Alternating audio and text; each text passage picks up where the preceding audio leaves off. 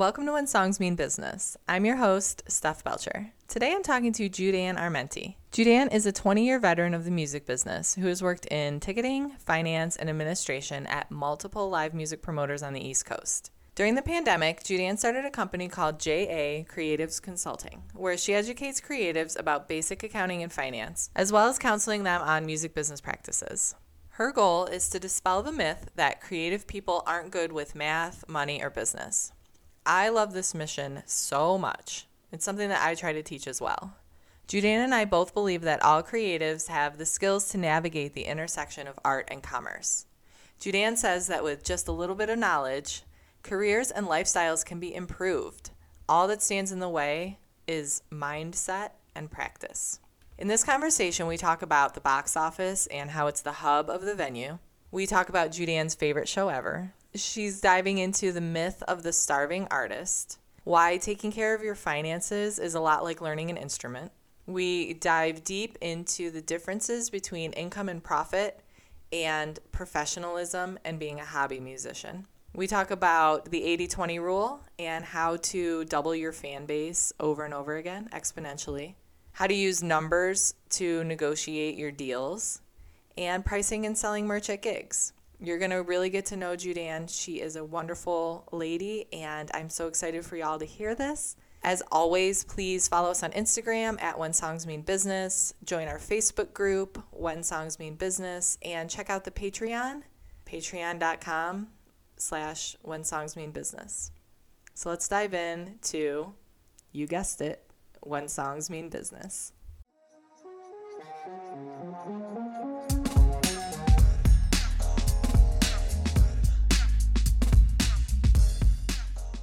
How are you? Hi, I'm good. How are you? Doing great. Thank you so much. Good. Uh, it's nice to meet you. Nice to meet you too, Steph. I really support your mission. Thank you. I, I think that we we share that mission from all that I saw on your website. Yeah, yeah. So actually that would be a, a great place for us to start. I I would love to hear your whole story before we kind of start to dive into specific advice that we can give to emerging artists. Can you tell me a little bit more about what you do and kind of how you got to this point in your career? Yeah, basically, it actually all started before my career. And I was just a wee little lassie.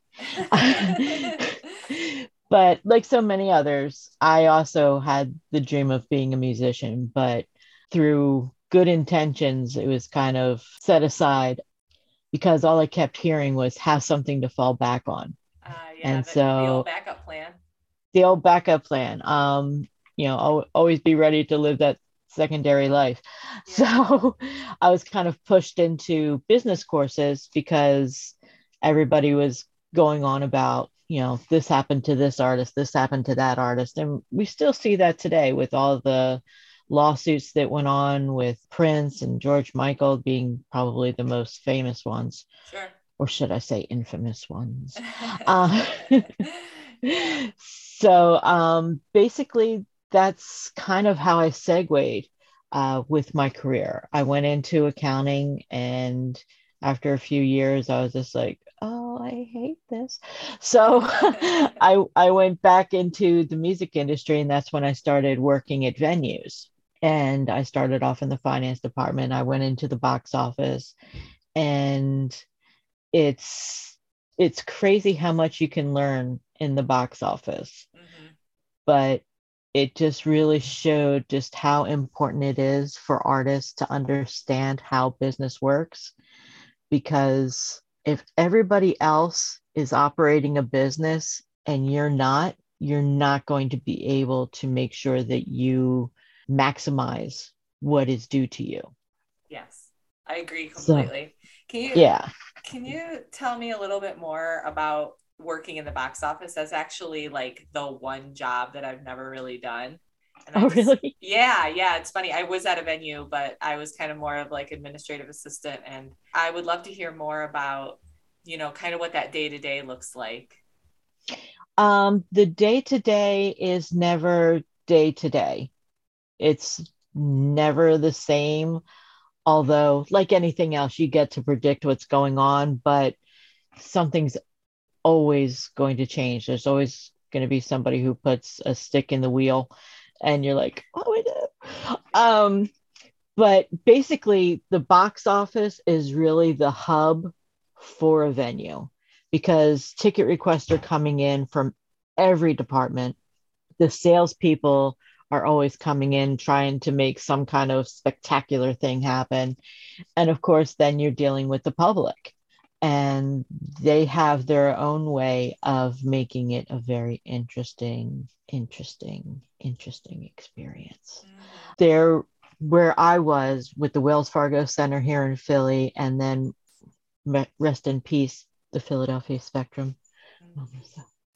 Um, that's that's where my childhood was in the Philadelphia Spectrum. So I pay. I've actually homage. never been to Philadelphia, which kind of breaks my heart. I need to come that's and okay. like really do it up properly. Well, it's a, it's a, such a rich historical town. So yeah, really you've got plenty of time. we'll welcome you anytime you get here. Thank you. Thank you. We're not going anywhere. so the, the Spectrum was a cool venue. Well, it it was actually the first venue that was targeted for doing shows. Oh, cool. Um, like in the country? It was, I don't think in the country. I'm not okay. really sure, but um, definitely here in Philadelphia, where it was specifically for that.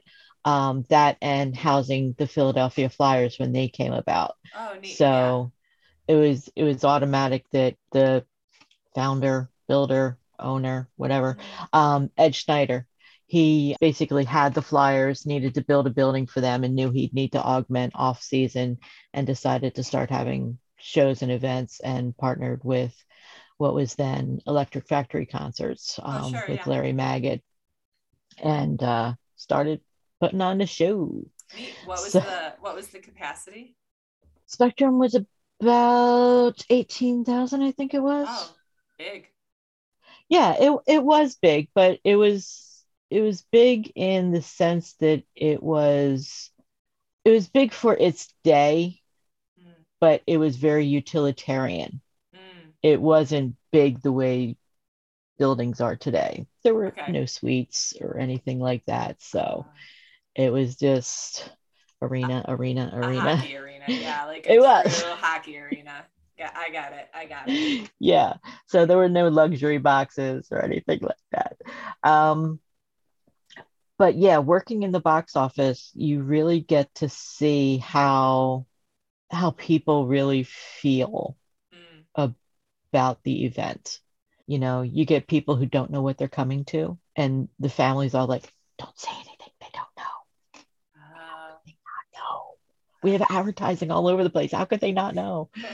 but um, you know, it's then you have things like people who are thoroughly invested in the event, and the people they're coming with are not so much. Mm. So then it's like this person wants this price level. This person is just like, just get us in the door. That's enough.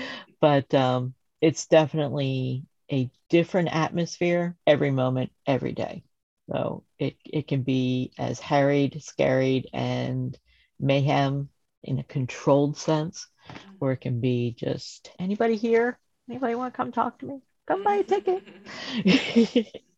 so did you have yeah. to do the accounting as well on the back end for that? Yeah.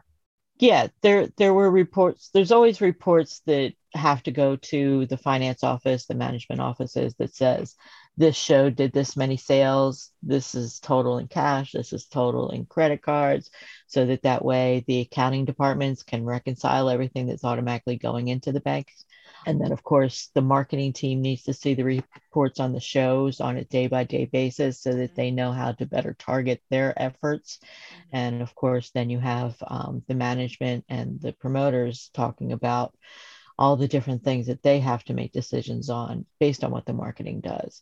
So, in essence, the box office is really the measure of what the marketing department's able to do.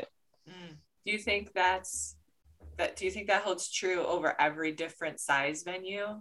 Well, yeah, because you yeah. can only make as many sales as people know what's going on or are invested in it. So, you reaching your target market is measured by your sales. Mm, right.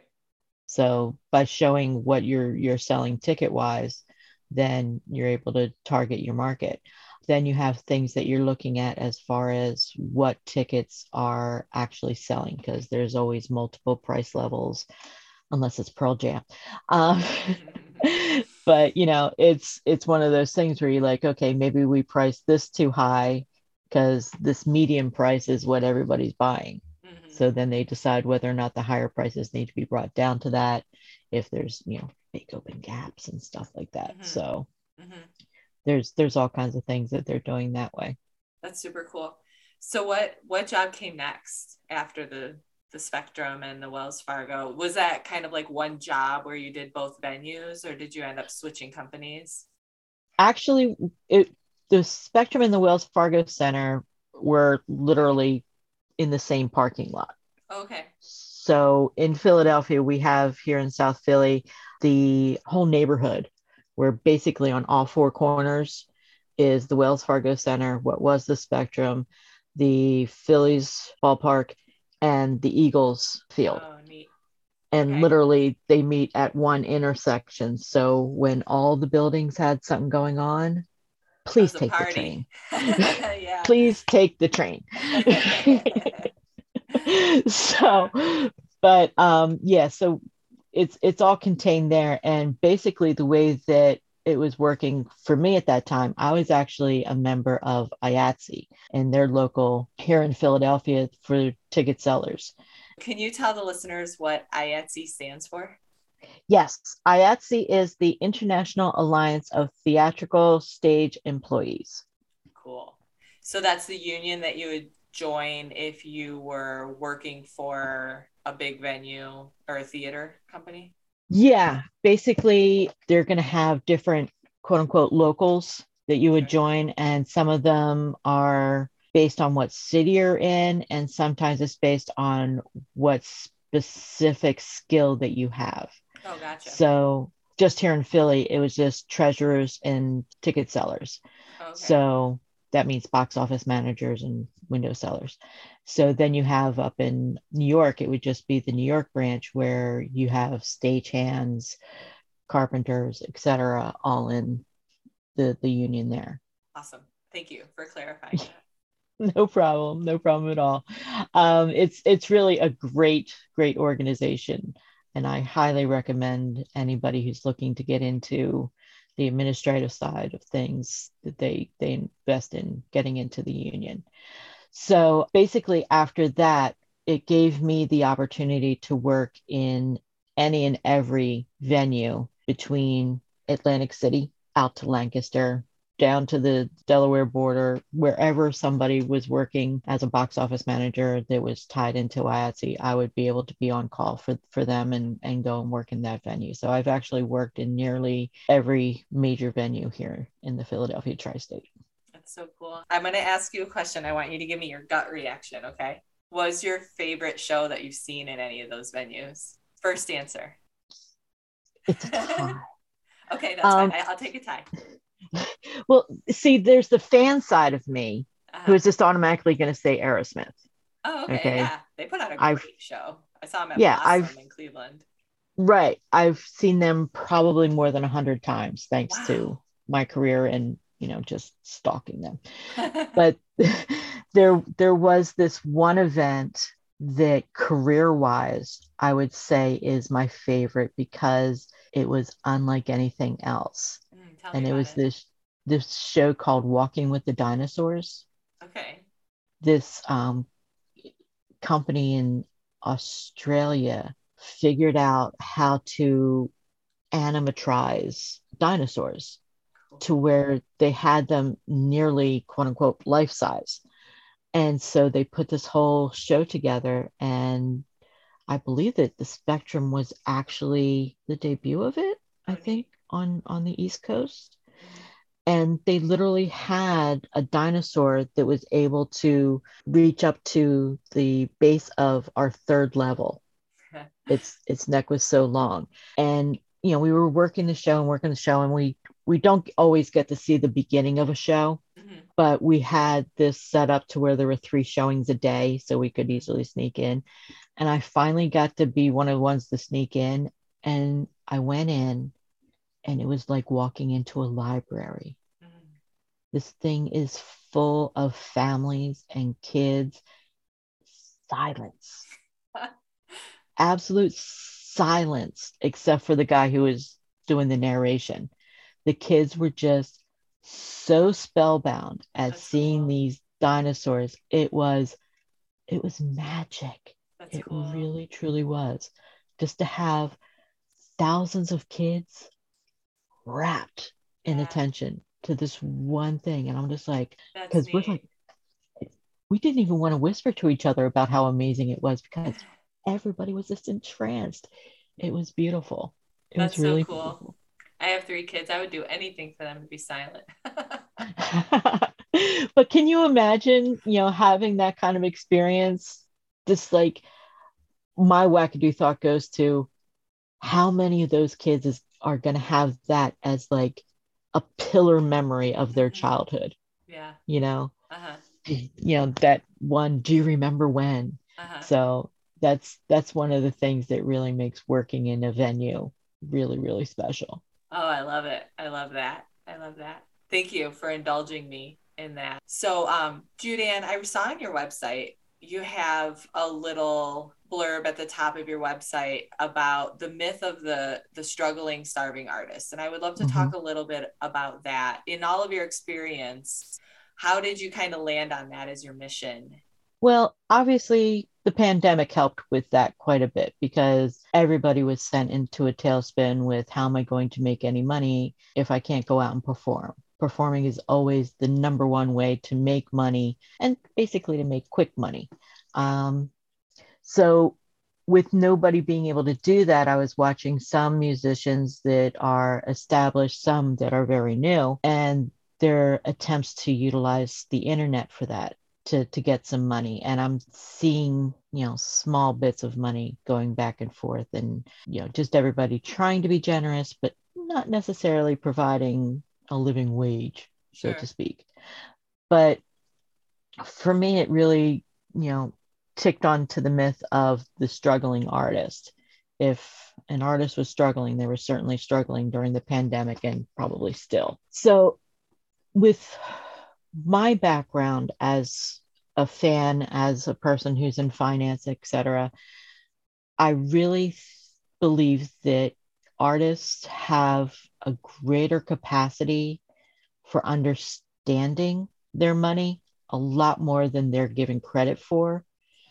And frankly, when you're not given credit for something, you don't take credit for something. And yeah.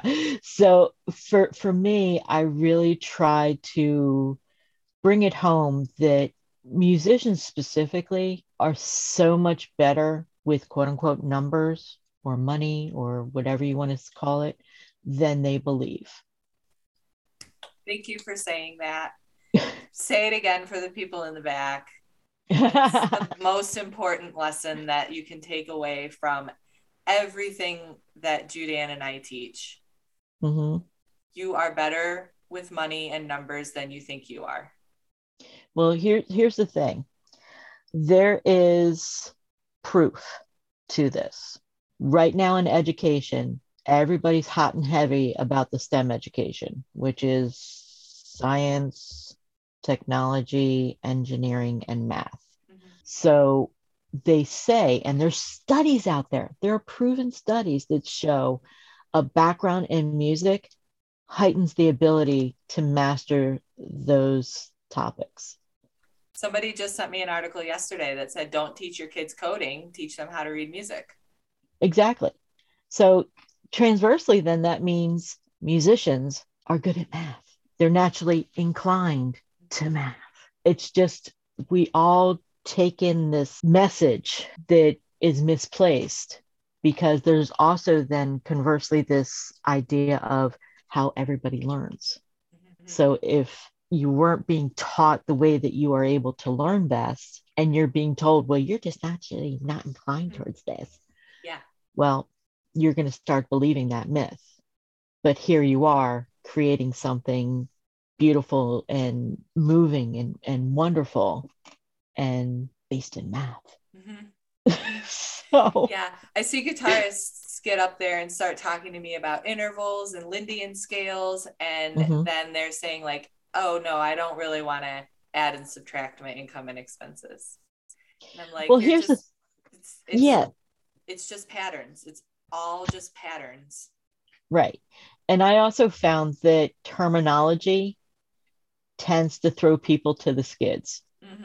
meaning that when you and I have a conversation about money, we're going to be using different words to describe things that really everybody understands. You know, we we can say budgeting, we can say forecasting, we can say planning. They're all the same thing. We can say cash flow analysis everybody actually knows what that is. But when you hear words and phrases and terms, everybody goes, I have no idea what that means. Mm-hmm, I'm intimidated mm-hmm. by that. I don't understand. Mm-hmm. But the thing is, is that every industry has those terms. So if a musician is starting to feel like they're like, oh, I don't get those terms, I'm not going to be able to understand that kind of thing. I'm like, dude, I don't understand an arpeggio. So well, let's just throw some of your terms around and just see if anybody else just doesn't recoil back and go, oh my God, I don't understand that. That's a mystery. That's kind of oh. so yeah. it's it's all in basically taking on your power and just understanding it in really practical ways. I love that. I I have this same conversation with people all the time who use really heavy uh, producing software. Mm-hmm. The stuff that I look at, and I have no idea what any of those lines and waves mean. Yep. And mm-hmm. they look so smart to me. And you're right, it's all science, it's all mm-hmm. engineering. A spreadsheet is just engineered math, basically. Right. And I think that the hard part comes from troubleshooting so there's like a mindset element to it where mm-hmm. you have to understand the importance of the end goal of what you're mm-hmm. doing you know because if right. i ask you to keep track of everything you spend every single day for the rest of your life you're going to be like gross why unless you know why right unless you have a goal you have a reason you have some kind of like north star that that you're looking towards. Um, mm-hmm. and then it's just a matter of of making sure that you can solve problems when they pop up. Because i've noticed mm-hmm. a lot of people are like i'm going to do it. I'm going to do the thing. I'm super excited. I made this gorgeous spreadsheet. And they start typing it in and then they get that reference exclamation. And then they're like okay well now i'm i'm done. I've made a mistake and the spreadsheet worked really well for three months but now it's broken and i'm done. Yeah um, it's funny you know it's true. Yeah i like to kind of explain taking care of your own finances um, the same as playing an instrument. Because when you started off playing your instrument everybody in your household left while you were going to be playing. They put on headphones if they had to be there. They locked themselves in in a room and and tied a sweatshirt around their ears whatever they did to to not hear what you were doing in order to survive. And then you got better and they stayed and they just had it as the background and they got used to hearing it. And you got better and then they sat and they just listened and they're just like, "Oh, you're fantastic, and you came from us. You're one yeah. of us. You're awesome." And now well, strangers you, are paying you for that. Right. So as you got better with your playing, it got easier, and people get drawn to you. Yeah. When you're doing your finances, yeah, you're struggling at first. You're learning, you know, what you're doing, and you're learning how the programs work. But you're struggling. You're learning. You're getting it down and then you're getting better. It's getting easier. And then guess what happens? You start to find that money is coming to you. money is leaping towards you because you understand things that are different. Like you understand the difference between income and profit.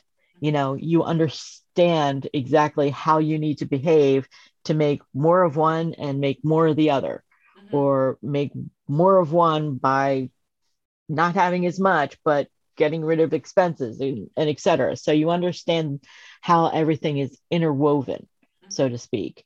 And it's just something that takes practice.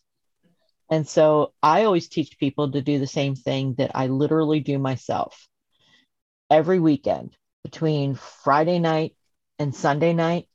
I spend half an hour updating my own spreadsheet with every transaction that hit my accounts. It doesn't matter if it's my bank account, my credit cards, or whatever. And I put everything into their assigned columns and such.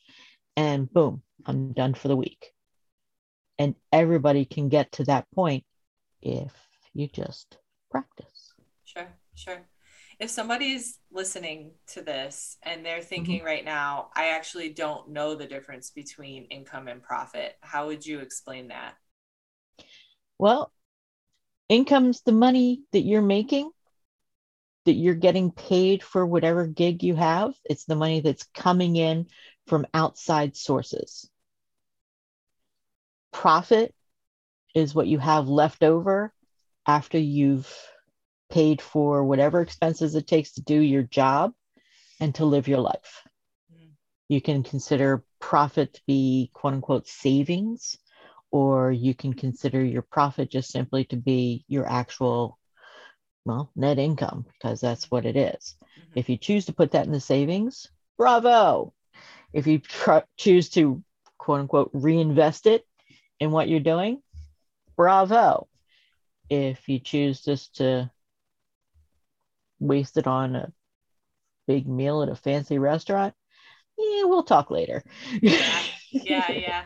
Yeah, I was just talking about that in an episode that I recorded on Wednesday about um, not blowing through all of your profit in order to lower your tax liability mm-hmm. and then printing an income statement, trying to go get a mortgage or something. Right. And right. Trying to explain, like, oh no, I do make money. I just spend it all on sushi. Yeah, exactly. I mean, it's crazy how there's a kind of easy way to understand a person's investment in their career by how they spend their quote unquote excess income. I have uh, a story that I actually stole from a friend of mine. He was managing a uh, young band, and they got a gig at a club, and they were only making a hundred bucks for the night. But you know, hey, it's a hundred bucks. Yeah. They're at the level where you know you make some money just to cover your expenses, you get the exposure, blah blah blah. You're done. Well, it took them thirty-five dollars in expenses to get to the gig okay. rational person understands it takes another $35 to get back home from the gig. Indeed. So that's $70 out of the 100 that you have left to split up amongst I think it was like three or four guys. I can't remember the the details there of that story. But what that young band did was also asked to comp in five friends for the gig. And then they went to the bar after their show and started buying their friends drinks. So that kind of told me it was more of a hobby than a career for those individuals, which is fine. Everybody likes to be able to say, I was in a band once. It's all good. But those are the kind of detrimental decisions that at the moment don't seem like decisions. Mm-hmm. It's just, hey, yeah, I'll get that for you. I'm just being a friend but it's literally a, a decision that you're making not to make money. Yeah, that's a really important mindset switch. Yeah, exactly. And I, I would probably suggest to the listeners that this is something you don't necessarily know until you've made that mistake. Mm-hmm. And you leave a gig with less money than you arrived with.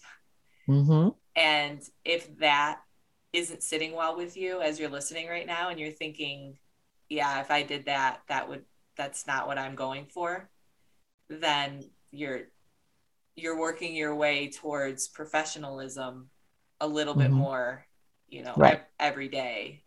Right. And So, Yeah. yeah. And then also, you got to think if I've already gotten my friends into the gig for free and I'm going to pony up to the bar and take care of their drinks, you've, you've got to be of the mindset that you've basically invited your friends to your office. Mhm. You've invited them to your work. And therefore, yeah, they're your guest, but there's going to be some reciprocal exchange because in a creative career, you have to depend on your friends first to support you. So, for that, I would say, you know, they've been listening to you for free for a long time.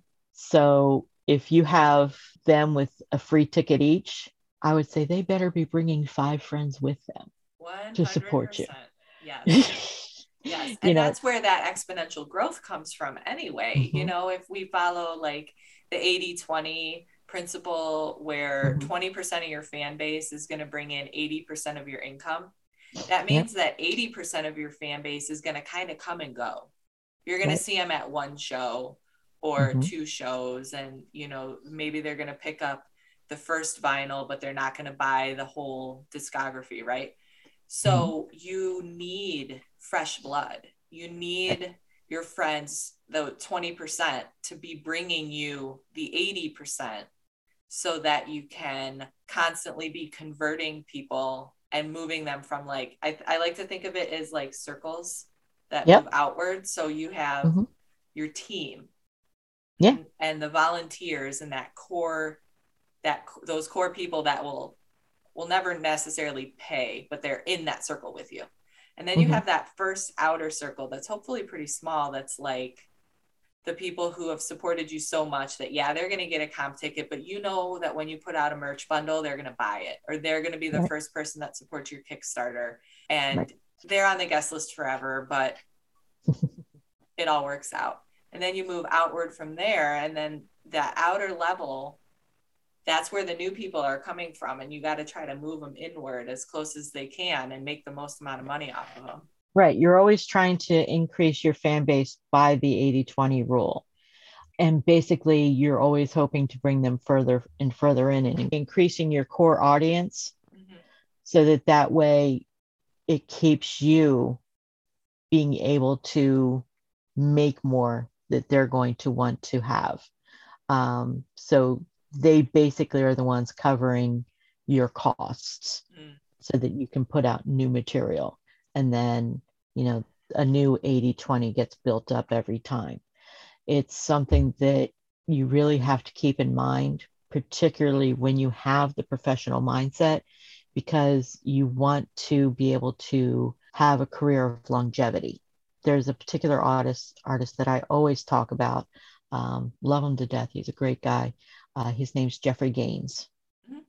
He's not necessarily recognized anytime I say his name, but he's a fantastic singer songwriter. He's lived here in the Philadelphia area for 20 years. He's originally from Harrisburg, and he's been playing and recording since the early 90s. He had a He's big radio toured- hit when I was in radio. Yeah, he, probably his cover of Peter Gabriel's In Your Eyes. Yeah, maybe. I remember the name. Yeah. I remember seeing the name on all the radio hit lists. Yeah, he's he's just fantastic, and he's still playing around everywhere, anywhere he can, and he has never needed to have quote unquote a real job. Mhm. He's a professional musician. He always has been. He always will be. And the thing is, is that he's toured with so many people that he literally knows every international musician that you could probably name. They would probably recognize his name. I love that. And that's a level of musicianship and quote unquote fame that I think is worthy of aspiring to. You, that gets you into the yeah, it gets you into the category of being a musician's musician. Mhm. So that to me is is a goal worthy of anyone more so than being a Bruce Springsteen. Yeah, yeah.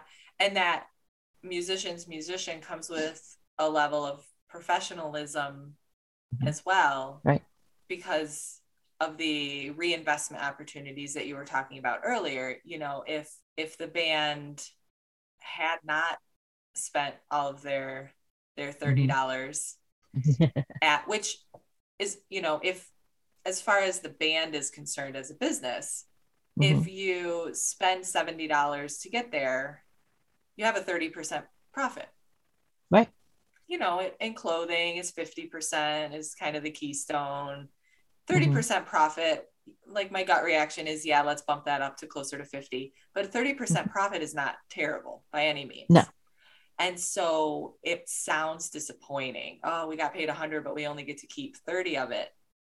But when you're making a 30% profit that is enough percentage to be reinvested you Right. could even split it and reinvest 15 into a week long instagram ad or you know something that kind of drives up like just because they're small numbers doesn't mean that they're necessarily small percentages right. and so there's a mindset switch there too Mhm. where you know small money doesn't mean hobby money Right, exactly.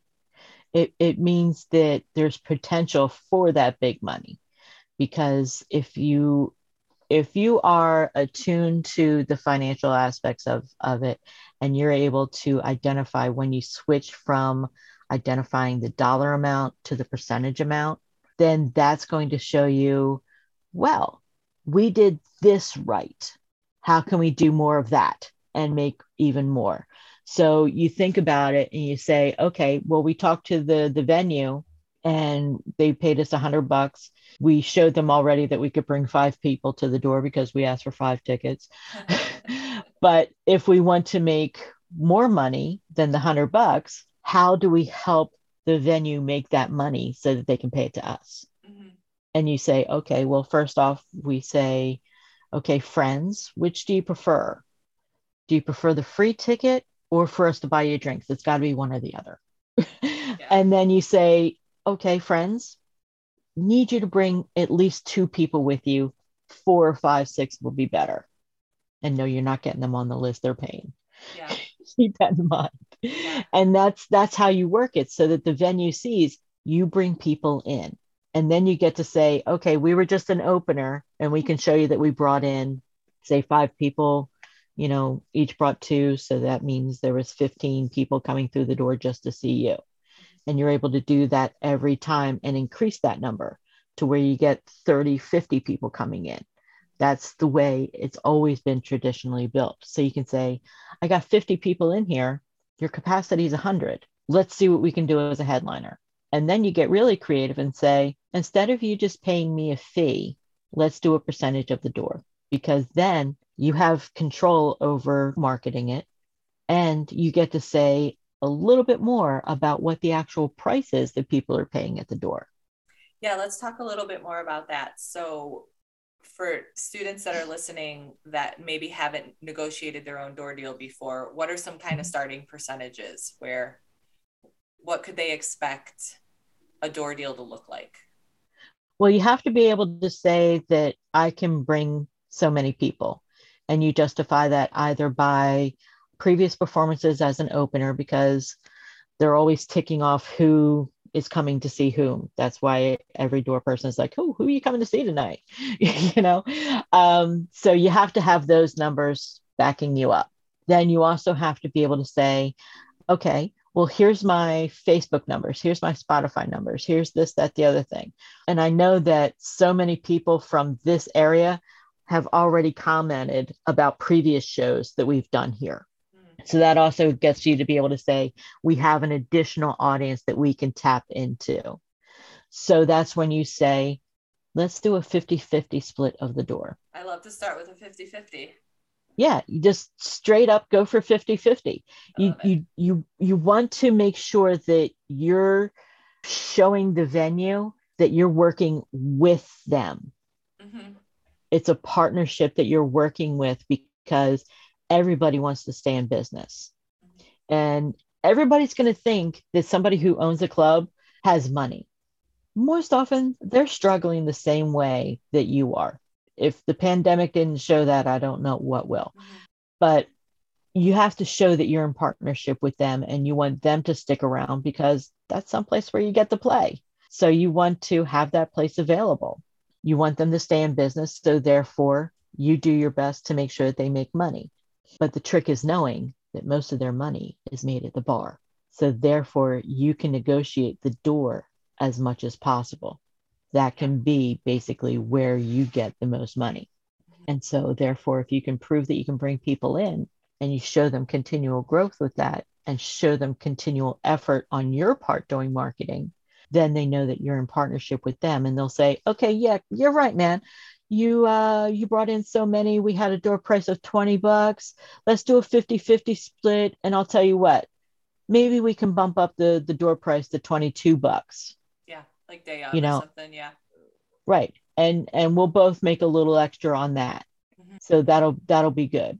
So it's always being able to look at it from both sides and understand that you're actually working with somebody, not just trying to get the most out of it for yourself.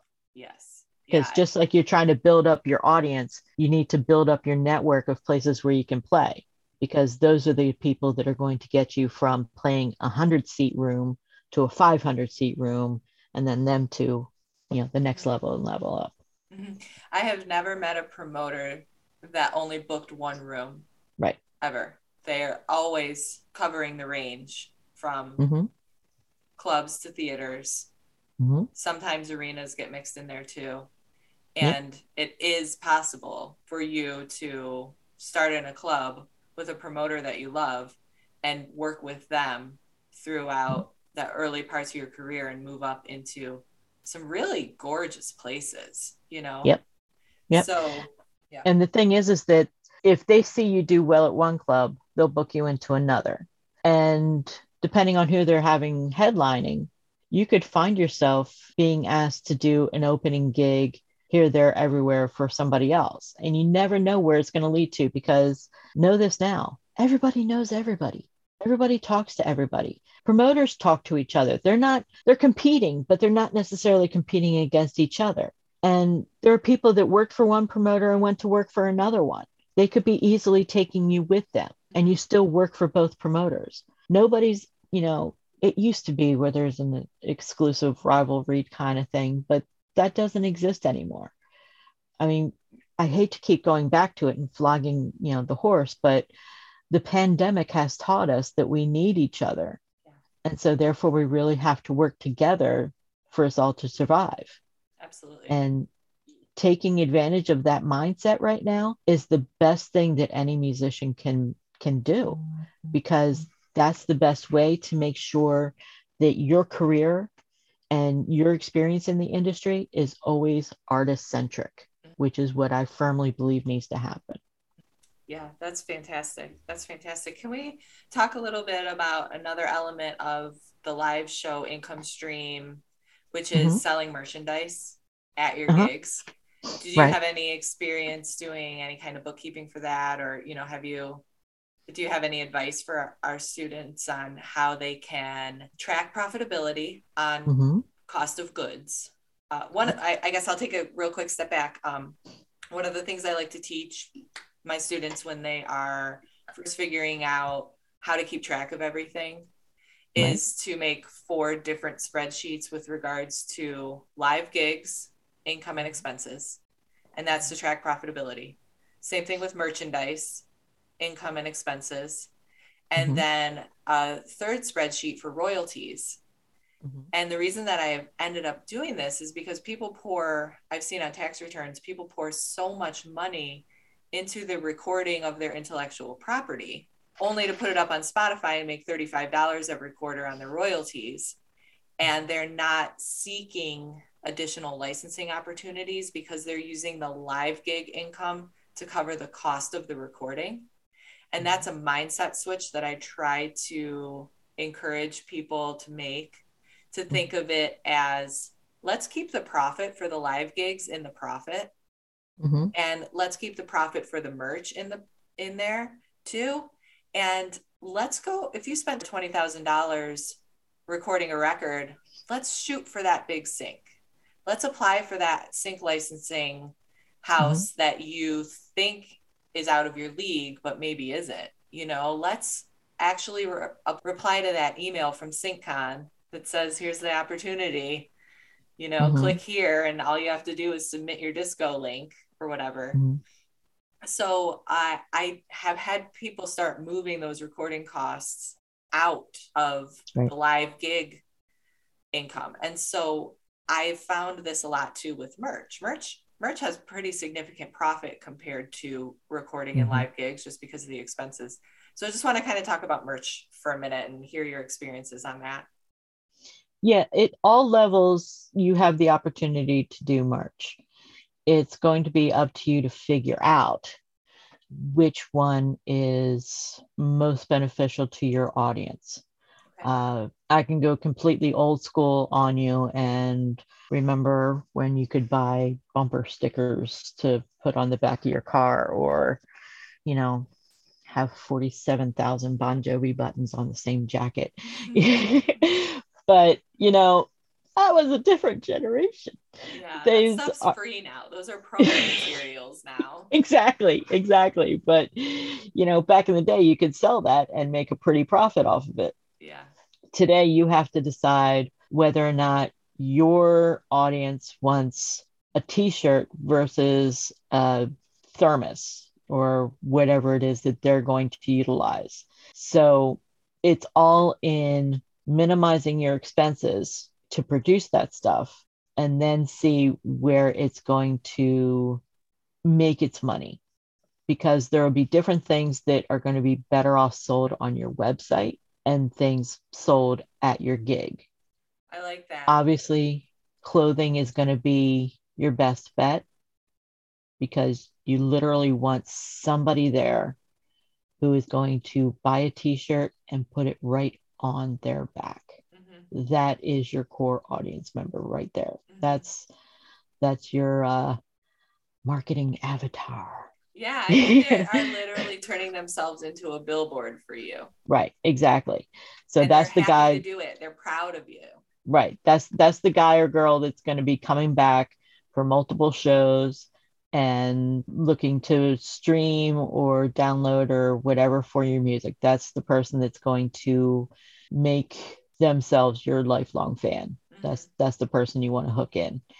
So you need to decide what it is that really appeals to them and have it there with you. It's not always easy. Um, you basically have to see what your profit margins are, which means how much you're spending on something, what's it going to take to build in a profit for that item and make sure that your price for it is reasonable. You don't want to spend $15 on getting a shirt made and build in another $5 of profit only to find that somebody's not going to pay 20 bucks for your t-shirt.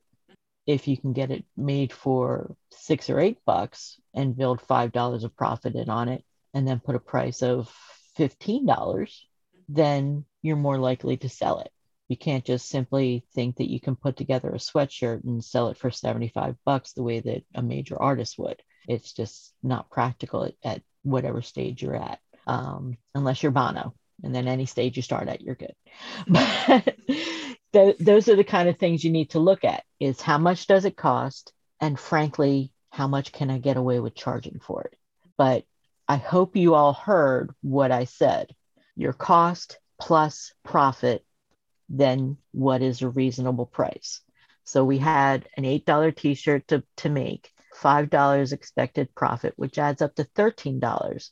And then I said, sell it at 15. So yeah, you always figure in a def- definite number of profit and then go for what is reasonable mm-hmm. as far as the price goes. So you can make an additional $2 on that, which gives you the ability to say, okay, so the price is 15 for for you to tell, sell the t-shirts to whatever friend family member girlfriend you have at your merch stand then they have somebody that comes up and this girl is just like oh my god i saw you guys at this place and i saw you guys at that place and i finally have this that the other thing and oh my god i just lost a five dollar bill in in in the bathroom and blah blah blah so i only have twelve dollars in order to to buy a t-shirt and somebody can have the judgment call to say sure no problem. Yeah. We'll discount it by three bucks for you. Yeah. And you haven't lost anything. And you have a connection with a fan. because Exactly. that fan knows you did them a favor Mm-hmm. and they're going to be appreciative of that and they're going to tell everybody about you and how Right. awesome you are. Right, exactly. But you have to know that you already have looked out for yourself before you look out for the fan. And then that generosity to the fan, that is marketing gold. That person is just going to be crying at every song for that night. And they are going to be telling every friend that they see the next day all about the show and the fact that you guys are so cool. You were able to let her slide on being short for that t shirt. And she's still going to have it on four days later. Yeah. Yeah. yeah Oh, that's such good advice. Thank you for sharing that. I Yeah. I I think that merch, I love the idea behind building a community around your merch and Mhm. having it almost be like a team uniform. Yeah. So I think it's it's the kind of thing where it's more than just a souvenir from a show. Mhm. It is a stamp of identity and Right. priority. And you know, um, a lot of my friends are into the band Phish. Mhm. A lot of a lot of my friends from college are into the band Phish now, still. and there's this circle because the drummer always wears this outfit with circles on it, and they call it the donut. And now you see that circle anywhere and you know they're a Phish fan and it's so subtle. People are wearing it on ties and on socks. Businessmen are wearing it. They make this blazer suit coat Mhm. that has it on the inside of the the liner. collar. Yeah in the liner. Yeah Mhm. exactly and it's so subtle but Mhm.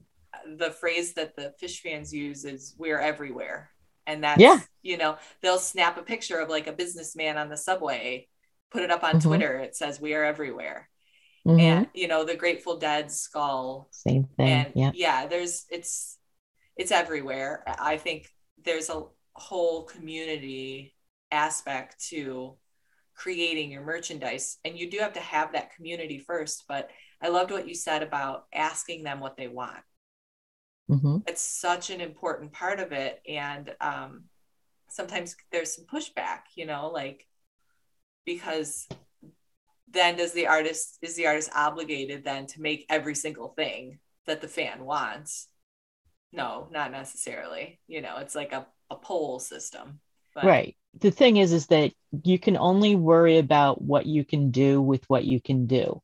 Meaning that if you're just starting out and you're like, okay, you know, we made 30 bucks off this gig, Yeah. we're going to reinvest it in some merch, you know, Yeah. how much, how much can you really do? uh, but when you build up to that then you can say okay we're making a standard 30% income from every gig. Let's start carrying t-shirts. And if that's all you have that's all you have.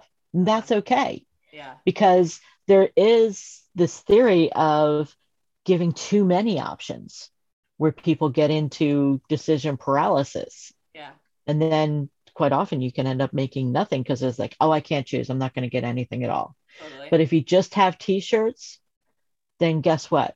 You can say to people, these are our first t-shirts. Anytime you go to a new venue, these are the first time we're selling t-shirts. Mm. You're going to be one of the first ones to have our t-shirts. that's so cool And and that just shows them that guess what? You're in on the ground floor. You know something special right here right now and you can have people seeing you walking down the street with this t-shirt on and go, "Oh my god, where'd you get that t-shirt? Who are they?" Mhm. You know, and you'll know that you have the inside scoop. yeah yeah i love that i love that um, i want to talk about you for a few minutes Okay. as we start to wrap up because we mm-hmm. are getting to the end of my baby's nap time. yeah, I, but I would love to know a little bit more about what you grew up listening to and what some of your favorite bands are right now. okay.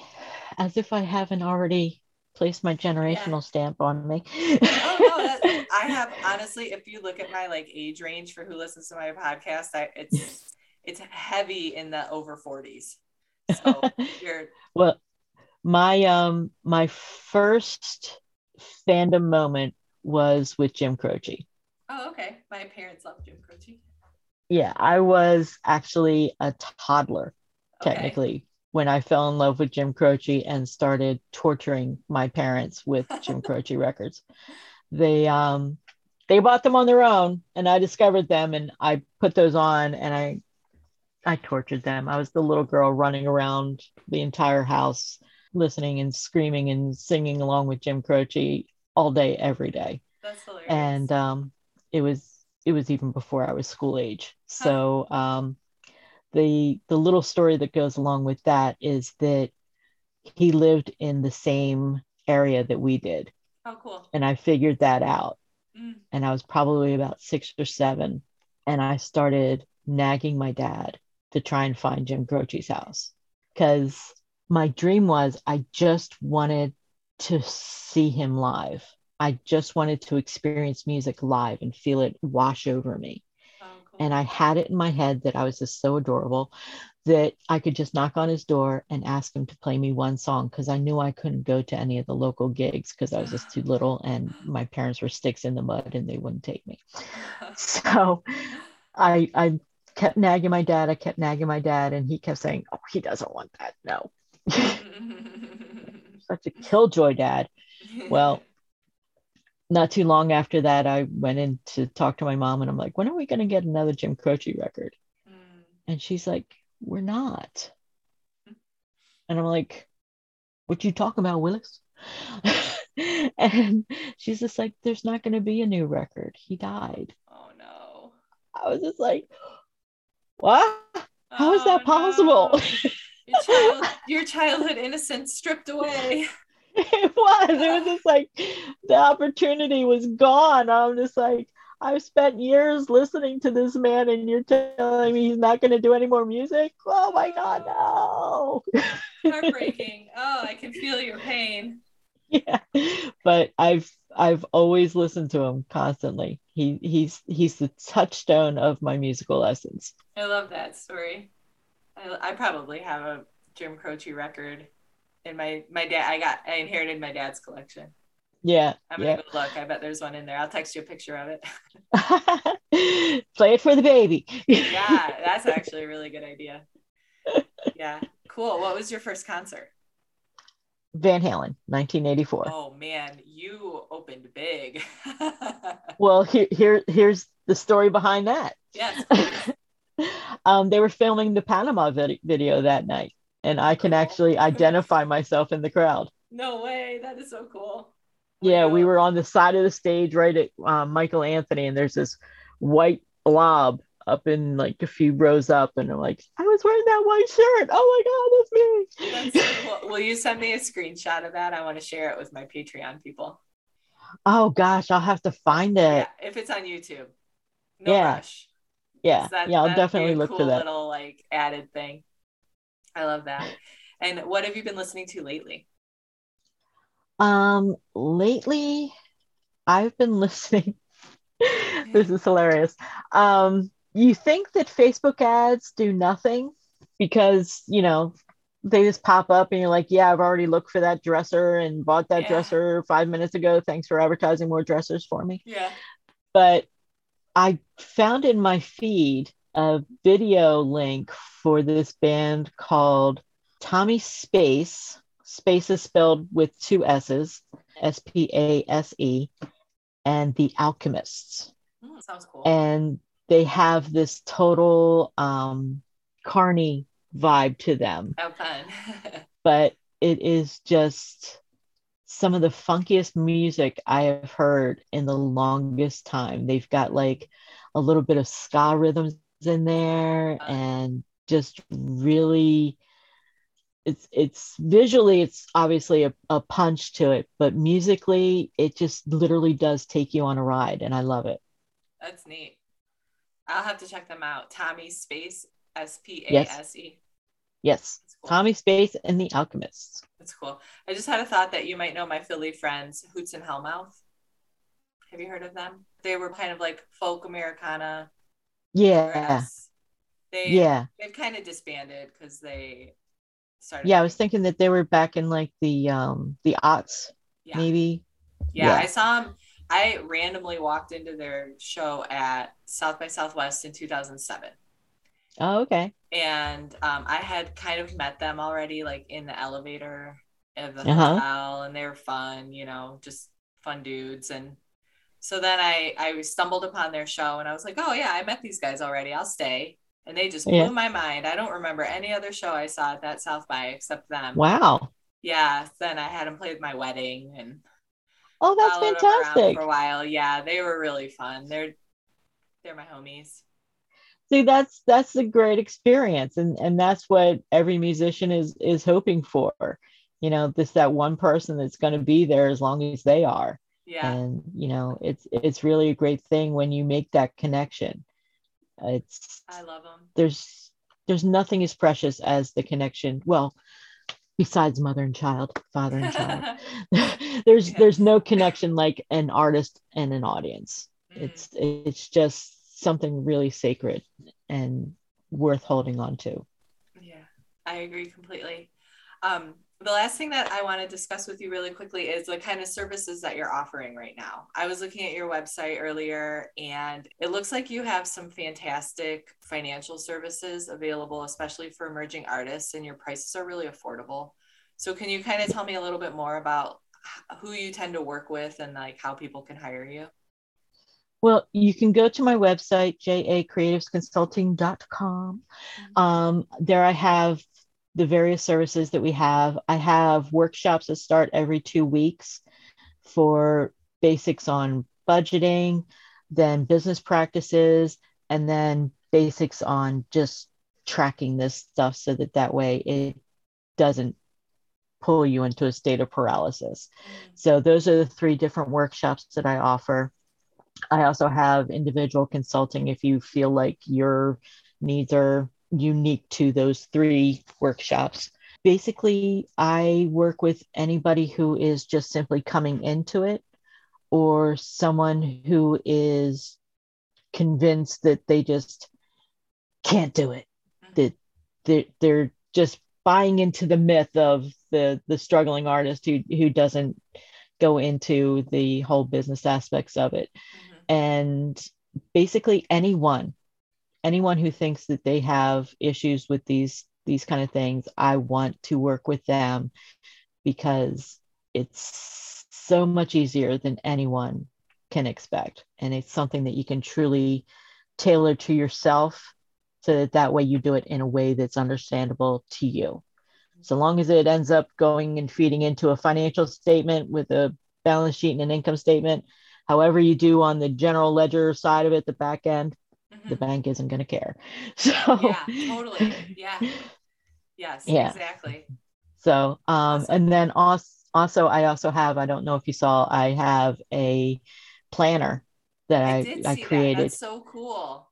yeah i i really wanted to make it so that it was for musicians and i have goals that they can set for themselves and then Mhm. projects that they have as well to meet those goals and within the projects i have all the tasks that they need to do in order to successfully make that task happen and an area where they can do their projected budgets and their actual expenses so that they can see right there on the same page with their tasks what they need to do and how they can get there financially.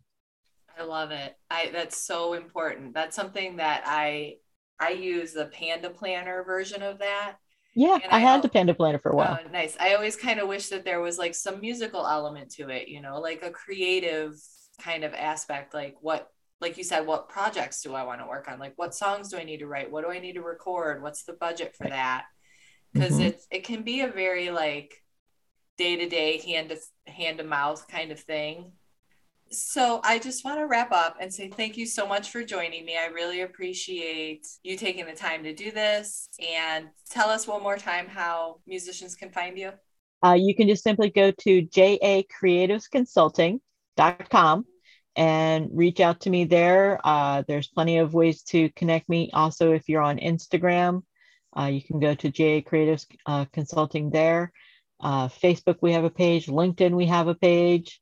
So, and you can always look for me on Clubhouse too if you're on there. Oh, cool. Awesome. Awesome. Judeanne, thank you so much for joining me. Thank you, Steph. It's been a great day. conversation. Thank you yeah. so much.